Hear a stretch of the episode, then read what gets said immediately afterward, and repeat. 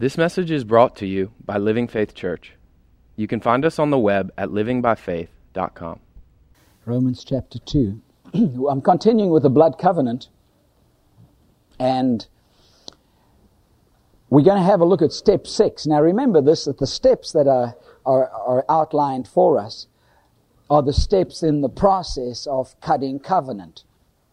The Hebrew word berith is the word that is used and it's descriptive, literally descriptive of cutting a covenant where blood flows, making an incision. The life is in the blood. The symbolism being that when I cut or I make an incision and blood flows, I'm giving my life. My covenant partner is doing the same thing. And so I, I move to a place where I'm losing my identity in order to come into an identity in union with my covenant partner. One of the greatest illustrations we have of this present, uh, in the present time is marriage. And if we understand that marriage is a blood covenant relationship, it'll sort out a whole lot of problems that people have right now. You, there, there are too many people in marriage who are holding on to their own identity. They're trying to still be themselves and be married. It's not going to work. All you got to do is have a look at those who've been married for a fair period of time. And, uh, you know, Joan and I have been married going on 32 years. That's a long time. She needs a medal. but as we look back over 32 years, we've changed. You know? Uh, and, and the change we'd like to think is, is positive. But that's what happens when you interact. You change. But if you hold to your own identity, if you do not allow your covenant partner to change, and you try and keep them the way that you want them, you're going to end up in a divorce. Uh, by the way, marriage is not marriage because you live under the same roof. Marriage is not marriage because you got a certificate that says you're married. There are plenty of people who, who for the sake of appearances, are living under the same roof, Christians, and uh, they're not married. Haven't had a marriage for years. Some of them have never had marriage because they, they don't understand what marriage is. Marriage is dying to yourself and the coming together of the two of you in a new relationship. And you let go of your old life for the purpose of experiencing this newness of life. And so we need to understand that. Now, when we move into covenant relationship with God under the old covenant, and he has the principle, 1 Corinthians chapter 15 verse 46 tells us that that which was first was not spiritual, but natural. And afterwards that which is spiritual. God is speaking today, 1997, to a spiritually alive people. You became spiritually alive when the life of God came on the inside of you. You got born again. The part of you that got born again was the spirit man. Old Testament Israel never had that experience. Old Testament Israel never were called the children of God. They were called the children of Abraham, Isaac, and Jacob, but they were never the children of God. You and I are in a better position we have a better covenant established upon better promises. Hebrews chapter 8 and verse 6 says so. And in terms of that covenant, our relationship is different. They never were the children of God. They were the people of God. The body of Christ today, the church, are the children of God. We have a relationship with God. They never had a relationship with God. He is our Father. We are His children, sons and daughters. But that is, doesn't apply to the whole world. Not everybody in the world can say, He is my Father. I wish they could. But they can't. Because Father indicates a relationship. God is not Father to us all. He wants to be, but He isn't. Now, under the Old Covenant, God worked with them in order to give us some insight and understanding. That's why you can't dispense with the old covenant. The old covenant was good. The old covenant gave to us a foreshadowing an insight, understanding of what God purposed and planned to do under a new covenant. It's called the Old Covenant because it has been fulfilled.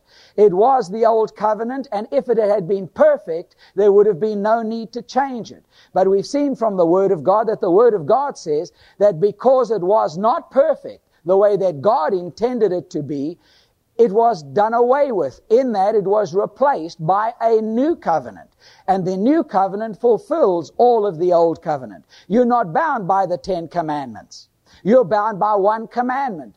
See? And if I do love the Lord my God with all my heart, my soul, my mind, my being, and my neighbor as myself, I will be fulfilling all of the old covenant requirements. I'm not going to slander you. I'm not going to defraud you. I'm not going to murder you. I'm not going to rob you. All of those things are fulfilled in the new covenant, which is a new covenant of love.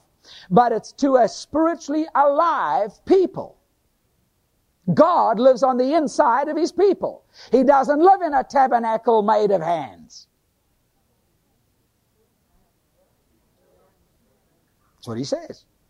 He lives on the inside. 2 Corinthians 6.16, God says, Know you not that you're the temple of the Holy Ghost? As I have said, you will be my people and I will be your God and I will live in you and walk in you. Now, if you get some revelation of that, you are the temple of the Holy Ghost. You are the temple of the living God. You're going to be very careful what you do. You're going to be careful where you go. Because God doesn't stand outside. We're talking covenant relationship, and we're going to get into this this morning because we need to realize, I mean, following Jesus, being a child of God, has responsibilities. Covenant responsibilities. Now, if I want to see what God plans to do, because our finite minds have difficulty grasping some of the superlative things that God purposes and plans for us. That's why we can't receive much from God. You think it's for me? Me? Oh, God would do that for me? Yeah, because He loves you. But I want us to realize we don't really believe God loves us the way He does. So if I want to see what God purposes and plans, I go back and I have a look at the foreshadowing of the old covenant. God worked with a natural people in a particular way. They were His people in the earth. They were the only people at that time who had any revelation of a living God. All the nations round about them had their eyes closed. They all worship gods of stone. I don't think it's any different today. God's people, although they're not Jewish, God's people are still a peculiar people. Don't worship gods of stone. We worship the true and only living God. Now, have a look at Romans chapter 2. And I want us to see this because step number six in the process of covenant cutting is making a scar. That's making a mark. The incision that was made in a person's wrist or their arm or their hand was once the hands had been bound together in covenant relationship and blood had flowed from one person to the other. In other words, the giving of life.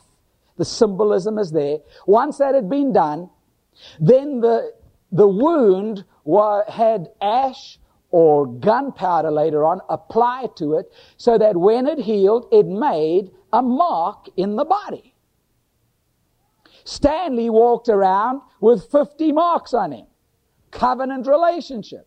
And anybody who came in against him was taking on 50 groups of people, and they didn't know how powerful these people might be.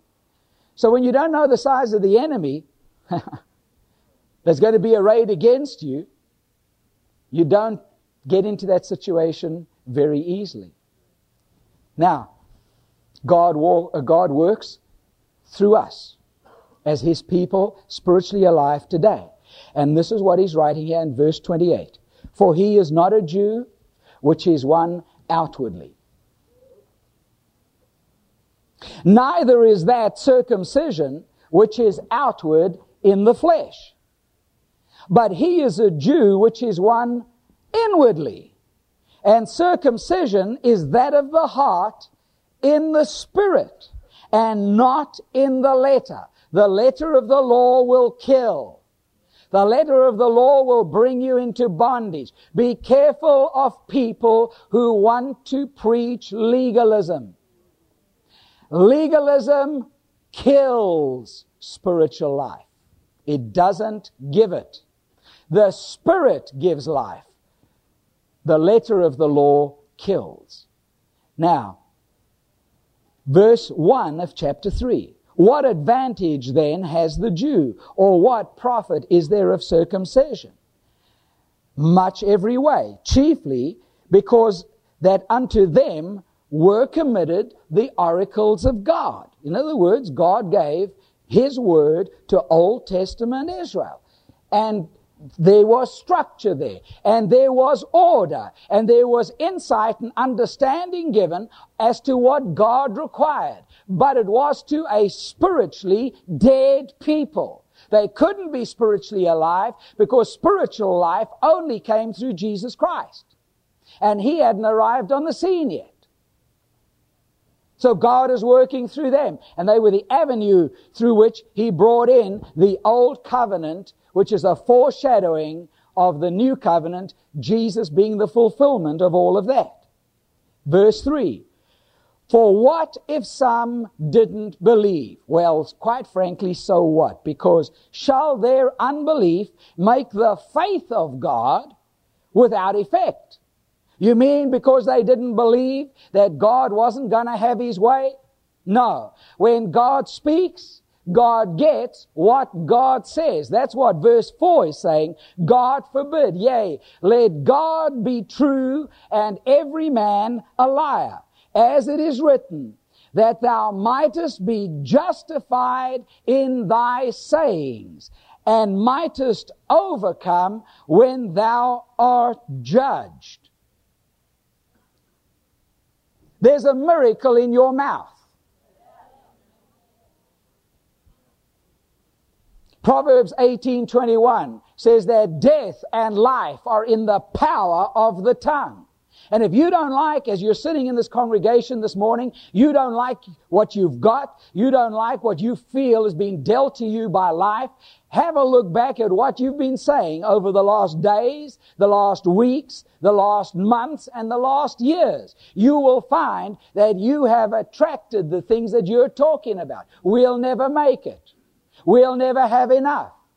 Those are all things that speak to, uh, speak to the fact that you don't have a revelation of what God has provided for you. Now, that's not a rebuke. That's intended to help you.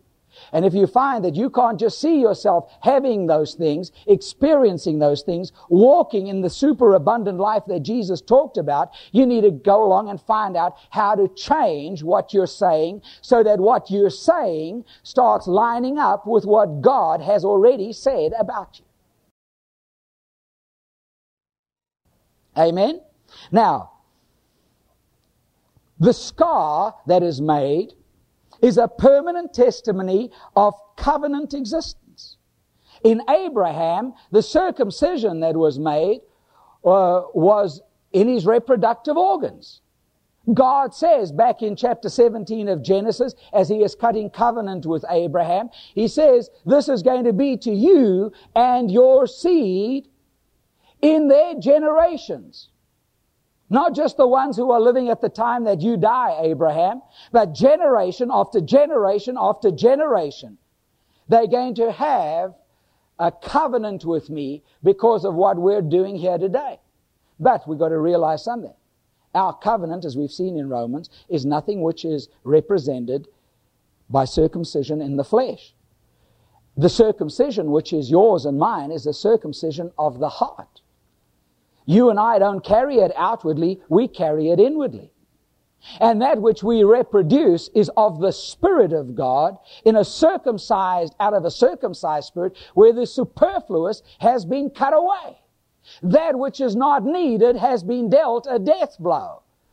It's been stripped away from that which is real, and that which is real can now produce and reproduce again and again out of the Spirit, bringing true life from a circumcised heart. Our circumcision is not in the flesh, it's in the heart. Now, a person who has, has a scar made has, uh, there are two reasons for this. The scar, first of all, reminds me of my covenant commitments, my covenant responsibilities. I have committed myself in blood. And if I break that covenant, I forfeit my life. It's a blood covenant. And to other people who see the, this scar, it serves as a notice of the fact that I am in a covenant relationship. Now, step number seven, and I'm going over these relatively quickly because we're going to be dealing with them uh, from different points of view in a couple of weeks. But step number seven was now the pronouncement of the covenant terms. And I want you to turn with me to Joshua chapter 8. Joshua chapter 8. See, when you and I enter into a covenant relationship, there is a declaration that needs to be made. A declaration that needs to be made. Romans 10 verse 9 tells us that if we confess with our mouth confess with our mouth sounds like a declaration. The Lordship of Jesus. Well, what am I declaring Jesus Lord over? Over my life. Over my circumstances. But I don't do it one time only. It becomes a lifestyle. When my circumstances become adverse, I start declaring the Lordship of Jesus over those circumstances. When things get tough, that's when I start standing on the Lordship of Jesus and apply the lordship of Jesus. Lord means head honcho. It means that he can turn that thing around and bring it to line up with God's word. We've got to learn how to use the name of Jesus. It's not just a swear word. Okay? Now, the covenant terms, the terms of the covenant are pronounced. These are the things that are called the laws that govern the covenant. When we talk about the law of the covenant, we're not talking Mosaic law. We're talking about the laws here of the covenant commitment. And they may vary, just like any contract has got terms of the contract. They are the laws that govern that contract. When we enter into blood covenant with God, there are terms. And remember, that this is the way that God structures blood covenant. He determines what the blessings and what the curses are going to be. And He gives to us a finished deal. Now, our role in that is this. We decide whether we want in or not. But we don't have any right to change any of the terms and conditions. He gives you a finished product. Now, let me remind you of what we touched on a couple of weeks back. A blood covenant, the life is in the blood. Blood covenant relationship is going to require everything you have. In other words, your life. It's impossible to enter into blood covenant relationship and not be transformed. It's impossible. You can't meet Jesus face to face and not be changed. It's impossible. That's where you meet him. Now, watch this. I get blessed if I keep the covenant. There are curses that are pronounced if I fail in any area of the covenant. That's what you've got in Deuteronomy chapter 28. And we have under the old covenant, that which was first was not spiritual but natural. So here in Joshua chapter 8, reading from verse 30, we're going to find that the whole of Israel, the whole of Israel, entered into a declaration of covenant commitment. Now, before we start reading, let me remind you, these words were written by Moses 40 years before. This is what Moses intended to take place when he and the, the, the tribes crossed over 40 years before they started wandering in the wilderness. Why did they wander in the wilderness? Listen, they didn't believe God. Not because of sin. It wasn't sin that put them there. It was unbelief that put them there. They did not believe that when God said, this is your land, go in and possess it. I will be with you every place on which your foot shall stand. I have given it to you. They didn't believe it.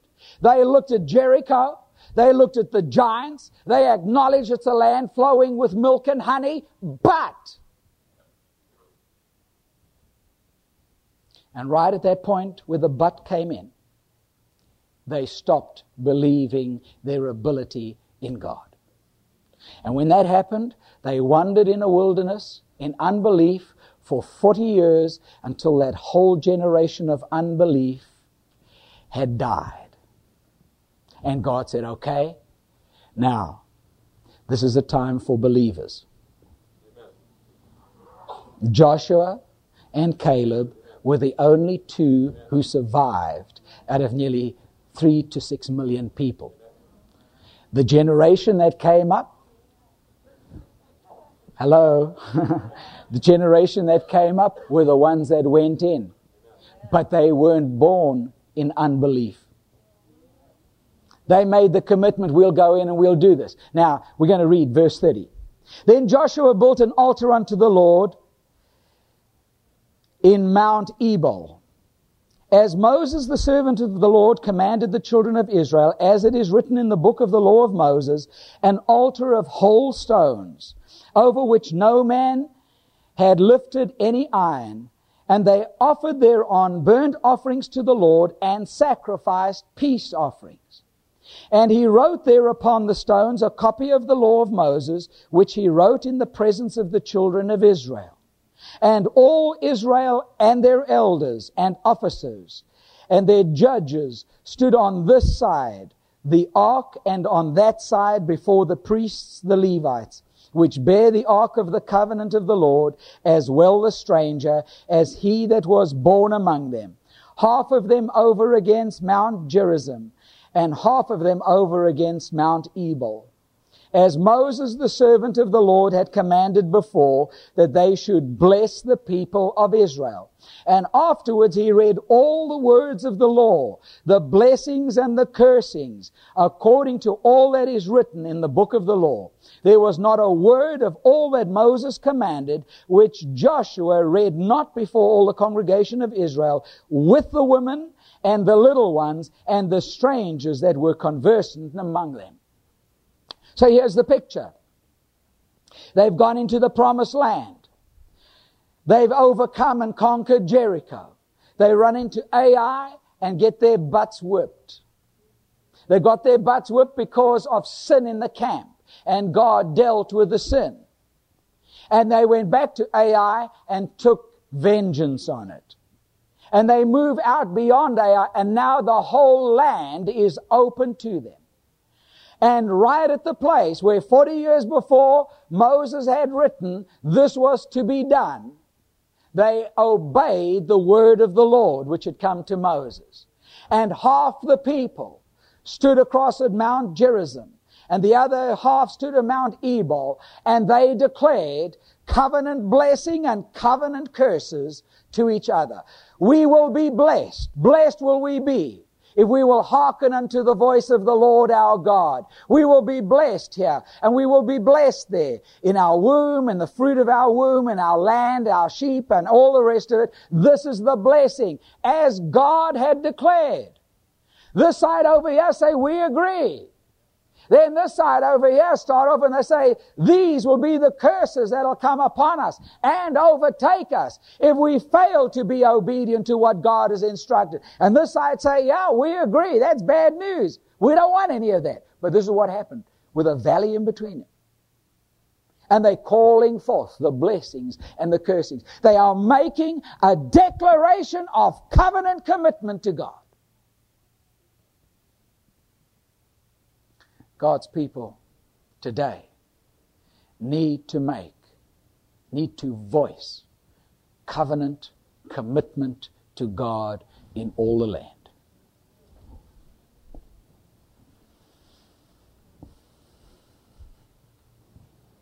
This is right here at this place, this precious place, where in blood covenant cutting, where the declaration of promise, of, of blessing and curses is made, the animals on either side, and here they are walking in between those pieces as we illustrated a couple of weeks back. And they're declaring covenant blessing and covenant curses upon their covenant partner.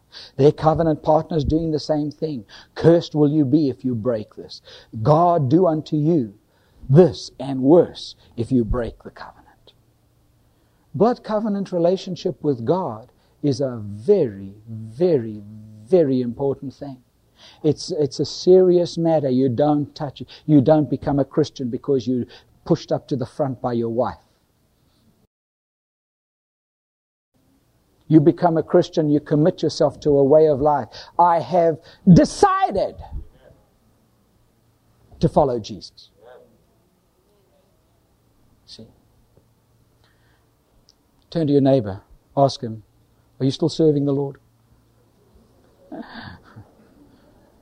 Not are you a Christian? Are you serving the Lord? Are you serving the Lord? Because you see, that's what you're saved to do. You're saved to serve. And I was wondering right at that point whether in actual fact this is where the exchange of gifts took place. This is where Stanley gave his goat to the chief. The chief says, what is the most prized possession you got? He says, it's my goat. I need this goat because I got an ulcer and I, I need the milk that the goat provides. He says, I want your goat. So he got Stanley's goat. he did literally.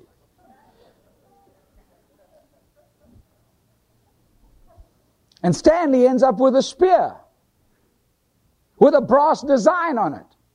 And he says, This is not going to help my ulcers. But he didn't realize that spear was the key to unlocking Africa.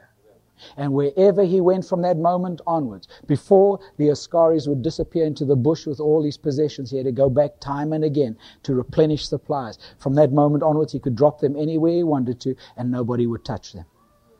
He was in covenant with this king. It was the mightiest nation in that area. And wherever he went, all they had to do was see that. And they said, He's in covenant. We don't touch anything. People who robbed him came along and tried to help him now. Completely different setup in covenant relationship. Now, step number eight is they eat a memorial meal. Now, this is what we do when I conduct a wedding ceremony, when, when, when they're having communion, and, and the bride and groom start feeding each other, and then they drink, holding the, the goblet for your partner, because this completes the covenant union. The loaf which is broken and fed to the partner is symbolic of that person saying, This is my body. As you, you eat of that which represents my body, we become one. As you take and you drink of the wine, this is symbolic of my blood, which is my life. And as you drink, you become one with me because you're taking my life onto the inside of you and we're starting a new life together. The old is gone, the new has come. I put it to you that each time that we take communion, we should be rededicating ourselves to covenant commitment, not just maritally, in terms of our personal commitment to God. That's why we, we have it once a month here. Because people do it for religious traditional observance and the significance is totally watered down.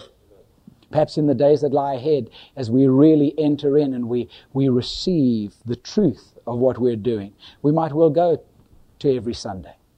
But I don't want to do that for traditional reasons because it's the done thing. Step number nine is they planned a memorial. They would go along, the covenant heads, and they would go and take a tree, and they would plant a tree, and they would take the blood from the sacrifice and they would pour it over the tree. And you and I have got a tree, a blood-stained tree, the cross of the Lord Jesus Christ. And its blood is always alive to us. Now, before we get into the new covenant, and there is a difference between berith, which is the Hebrew word, and diatheke, which is the which is the Greek word. The difference being, in berith, everything that you possess, everything that you own, you bring and becomes the ownership of your covenant partner. It's got a wonderful symbolism. But Hebrews chapter 8 and verse 6 says that we have a better covenant established upon better promises. And the word in the Greek for covenant cutting is diatheke. And it means something a little different from the Hebrew. Because diatheke basically means this. One does all the giving and the other does all the receiving. I got a feeling that's what happened in our situation. God did all the giving and we did all the receiving. But we think that that's unfair. There's no way you can change it. That's the way that God operated it. And you have to learn how to operate in diatheke. But before we get there, I want you to go with me to Genesis chapter 22. Genesis chapter 22. Because there's an incident here in Abram's life that I think needs to be considered, and it leads us into New Testament significance. The New Testament covenant significance. I want you at the same time, well, we'll, we'll, we'll swing across there just now. Uh, Genesis chapter 22, Isaac has been born. I'm not sure how old he is. Some people would want to place him at about 30 years of age because it's acknowledged or generally accepted that at the age of 30, the Hebrew was then considered to be a man. Uh, his exercise at 13 was just a symbolic thing. Obviously, at 13, there are not a whole lot of people who are manly at 13. But at 30, I don't know. That's not relevant really to what I want us to consider. However, I do believe that there is significance in what takes place here. And the significance lies in the fact that Abraham has his son, Isaac. And God comes along and makes a demand of Abraham. I believe that in our lives there is a test of covenant commitment. I believe God checks us out to see how committed we are. I know this doesn't go down well with a whole lot of people. But I believe that that's the truth. Because if the principle is true, and I believe it is, that that which was first was not spiritual but natural, and God dealt with Abraham this way, I, I, think that there are opportunities that God would look at to see what it is that we, listen, really believe. Our test lies in what we really believe. Abraham, remember in chapter 17, when covenant was being cut, Abraham was asleep. But through that cutting of covenant process, his name gets changed. He's no longer Abram, he's Abraham. And he is known as the friend of God. And we need to realize that that term friend of God is not buddy buddy. Friend of God is a blood covenant term where there is commitment and the commitment is dictated to and governed by the covenant. But I think in God's heart, He's asking this question Does Abraham really believe with all his heart? In covenant cutting, each party completely surrenders in loving trust to the other party. They're willing to bring their total being, their total life, their complete heart to the covenant relationship. Now, here is a principle that I want you to hold on to as a thought. What one partner to the covenant requires of the other partner, that partner can expect at some stage, perhaps down the road, to have the same demand made of him. See? Now, this is the test of covenant commitment. Do we really believe and trust the Word of God? Every meaningful relationship is built on trust. If you're married and you do not trust your partner, you do not have a meaningful relationship. If you're in business with another person and you do not trust your business partner, you do not have a meaningful relationship. You will always be questioning, where are they? Why are they not here? Why are they doing that? You're going to be checking out motives. You, all of these things, this becomes a playground for the devil. Every meaningful relationship is built on trust. I believe in the body of Christ. I believe in marriages in terms of the body of Christ. and I believe in the body of Christ in our relationship with each other. There should be so much trust that you have to know your character is safe with me even when you're not present. I hope you get that. I'd like my character to be safe with you even though I'm not present. Character assassination is one of the biggest areas of problem in the body of Christ. You get offended, you get hurt, you get angry, and you try and take revenge with your tongue. And you assassinate a person's character. The devil makes that kind of hay. All right, now let's move away from that because it gets heavy. Okay?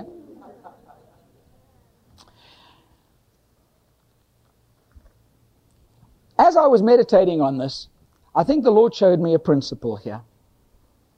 And I think the principle is this. this is where the test lies.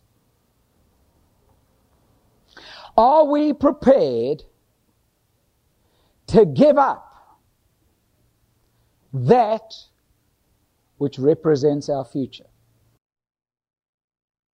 Are we prepared to give up that which is the fulfillment of the promise?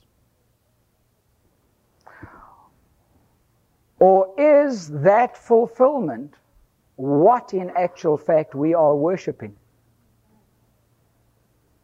Now, you're in Genesis chapter 22, or you should be by now. Genesis is Old Covenant, all right? First book of the Bible. Verse 1.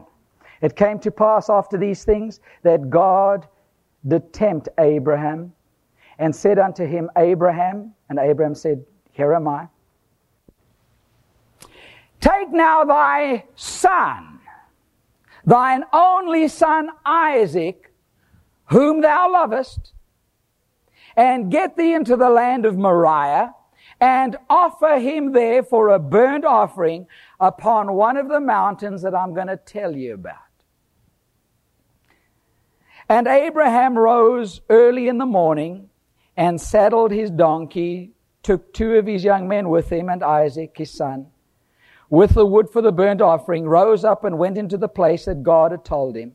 Then on the third day, Abraham lifted up his eyes and saw the place afar off. Verse 5. And Abraham said unto his young men, Abide here with the donkeys, and I and the lad will go yonder and worship and come again unto you. Now go across to Hebrews, keep your finger there, but go across to Hebrews chapter 11. Because this is the picture, right now we've just read it, of God making a requirement of his covenant partner. Now remember the principle. What one requires, the other can, he can be expected the other to require of him at some time in the future. Hebrews chapter 11, reading verse 17. By faith, Abraham, when he was tried, offered up Isaac. Now hang on a minute. We've read this story often enough. He didn't physically offer him up. You see, we often think that the things that God requires of us have to be an action. So we get bound up in formula for life. But in actual fact, God is not checking out the action. God's having a look at your attitude of heart. Are you prepared to do this? Or is this that important to you that you're worshiping it? Here he comes along to Abraham, appears to him in the tent, and he says to him, I want you to take your son. And he emphasizes, your only son. We're not talking Ishmael. We're talking your son. The one through whom, in Genesis 17, on three or four occasions, I said, the fulfillment of the promises are going to be made. In Isaac will your seed be, not in Ishmael, in Isaac. I want you to take Isaac and I want you to go and take him to a place I'm going to show you, and I want you to offer him there. I want you to offer him as a burnt offering. I want you to sacrifice him.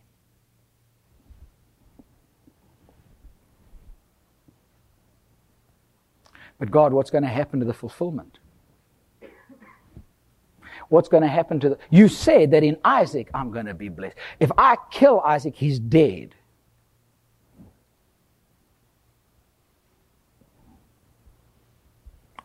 I got a feeling that that night in that tent, there wasn't a whole lot of sleep. But the interesting thing about it, this is, you're, you're in Hebrews chapter 11. The interesting thing about it was that by the time the dawn broke and they had to move out, Abraham had settled the issue. He said, I don't know how you're going to do this. I don't know what you're going to have to do, but you're going to have to do it. If that means literally raising him, resurrecting him from the dead, you're going to have to do this because you told me that I was going to be blessed. You said, that's how my seed would be. And that's how my seed would be. And you said they would be blessed in their generations, and I believe you. Now you're asking for the, sure, it's done. It's done. And if you have a look here, let's read on. By faith, Abraham, when he was tried, offered up Isaac. Where his attitude of heart was, if that's what you require, you got it. There's nothing going to stand between me and you, God. Not even that which represents the fulfillment of your promise to me. Because you cannot go against your word. You've declared it and you said through him it's going to happen and I don't know how you're going to do this. But you asked me to sacrifice him. He sacrificed. It's done. Now look at this. He goes on. He says, and he that received the promises, Abraham, offered up his only begotten son. But he didn't literally. But he did in his attitude of heart. He went to Mount Moriah with the intention of murdering his son. Look at verse 19. Accounting that God was able to raise him up, even from the dead, from whence also he received him in a figure. And that means, God, you're going to have to raise him. I'll receive him resurrected now. He leaves the tent. He says, We're going. Where are we going, Dad? I'll tell you about it on the way. Did he tell Sarah? Not a chance. Yep. Send her off to her folks.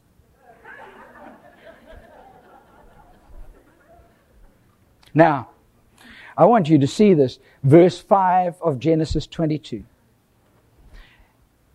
And I and the lad will go yonder and worship and come again to you.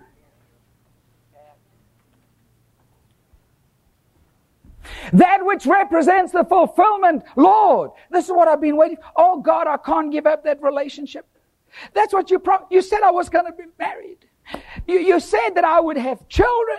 You said I would have a family life. You said I'd have a future. You made way for me to go along, be able to go and get educated. This is all that I've got. My future is in this thing, God. You prepared to put it aside? Oh, God. Why'd you change your mind?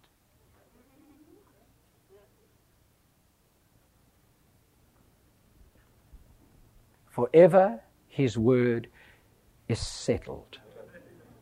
When God speaks, it's done. He's checking us. He's checking him out. He checks us out. Oh Lord, you said this was going to be my portion. Now you want, I can't believe the devil, get behind me. It's the devil speaking to me about, no, this is the Lord. Checking out whether you really believe his word.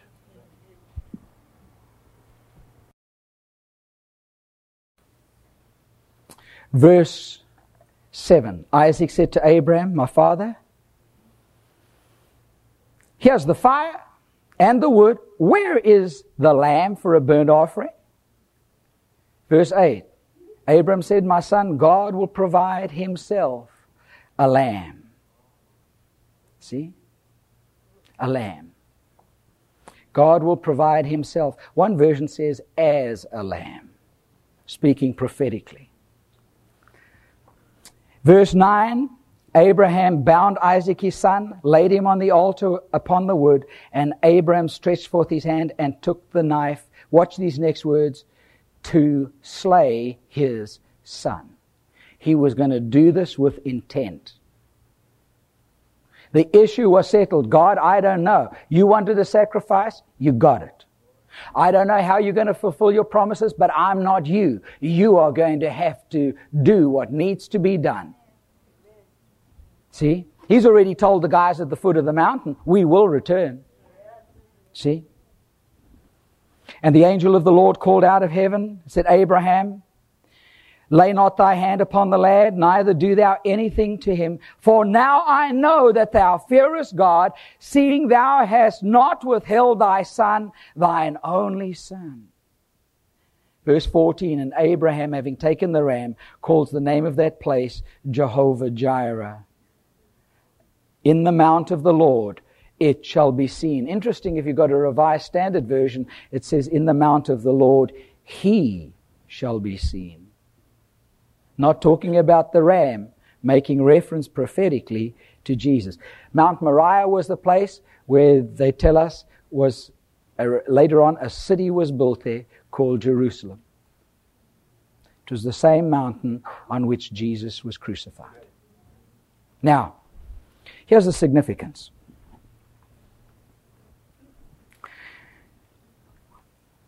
What one covenant partner requires of the other, I can expect at any time that covenant partner to require of me.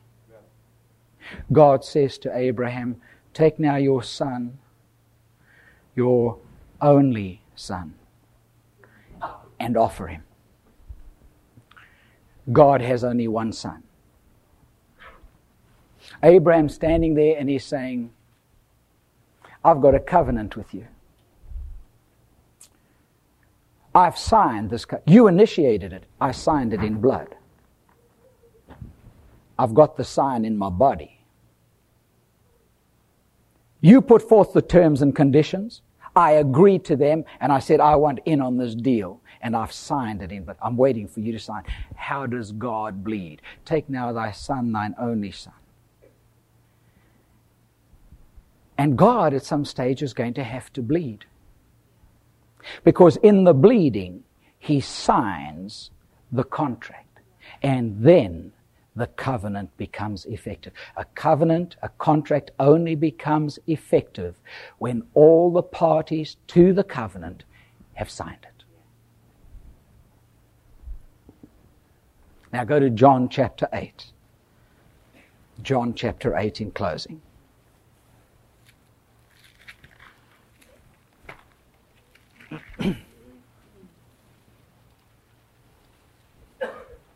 Abraham, the father of faith, stands there, and God cuts covenant with him. And he says, I want in on this deal. He circumcises himself as God required, and he signs that covenant in his blood. His whole household get in. God starts requiring of him certain things to see whether he really trusts God. Do you really believe what I've said, Abraham? You were asleep when I, I, cut covenant. I had a representative cutting covenant on your behalf. Do you really? I believe it, Lord. Uh, okay, we'll test it out. Take your son, your only son, and go and sacrifice him. And Abraham settles the issue in himself. I don't know how God's going to do it, but he's going to have to do it. When Abraham circumcised himself, he looks down the avenues of time. And he says, I don't know how this is going to happen. I don't know how God's going to bleed, but he's going to have to bleed. The day's going to have to come when he's going to have to sign this covenant. Look at verse 56. Jesus is speaking. He says, Your father Abraham rejoiced to see my day. And he saw it and was glad. Abraham didn't have any understanding about Jesus being the Son of God.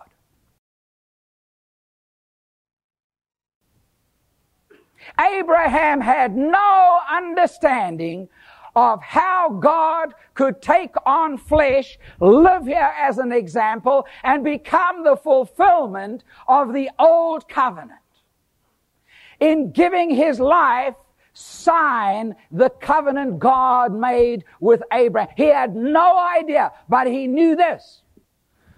God has to bleed in order to make this covenant effective. How he does it is his business.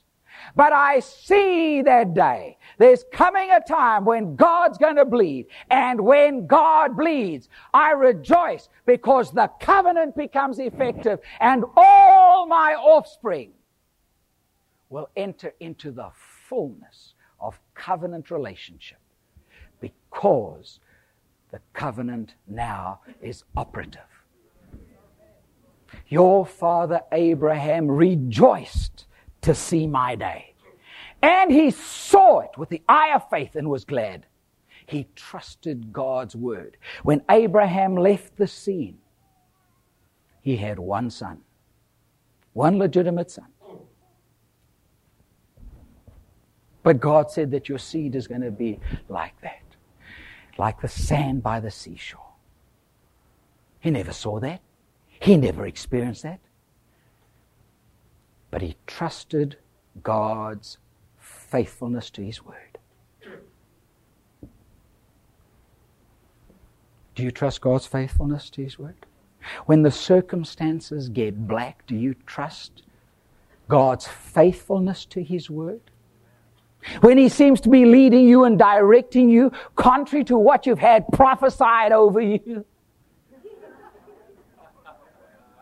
I know God is leading me.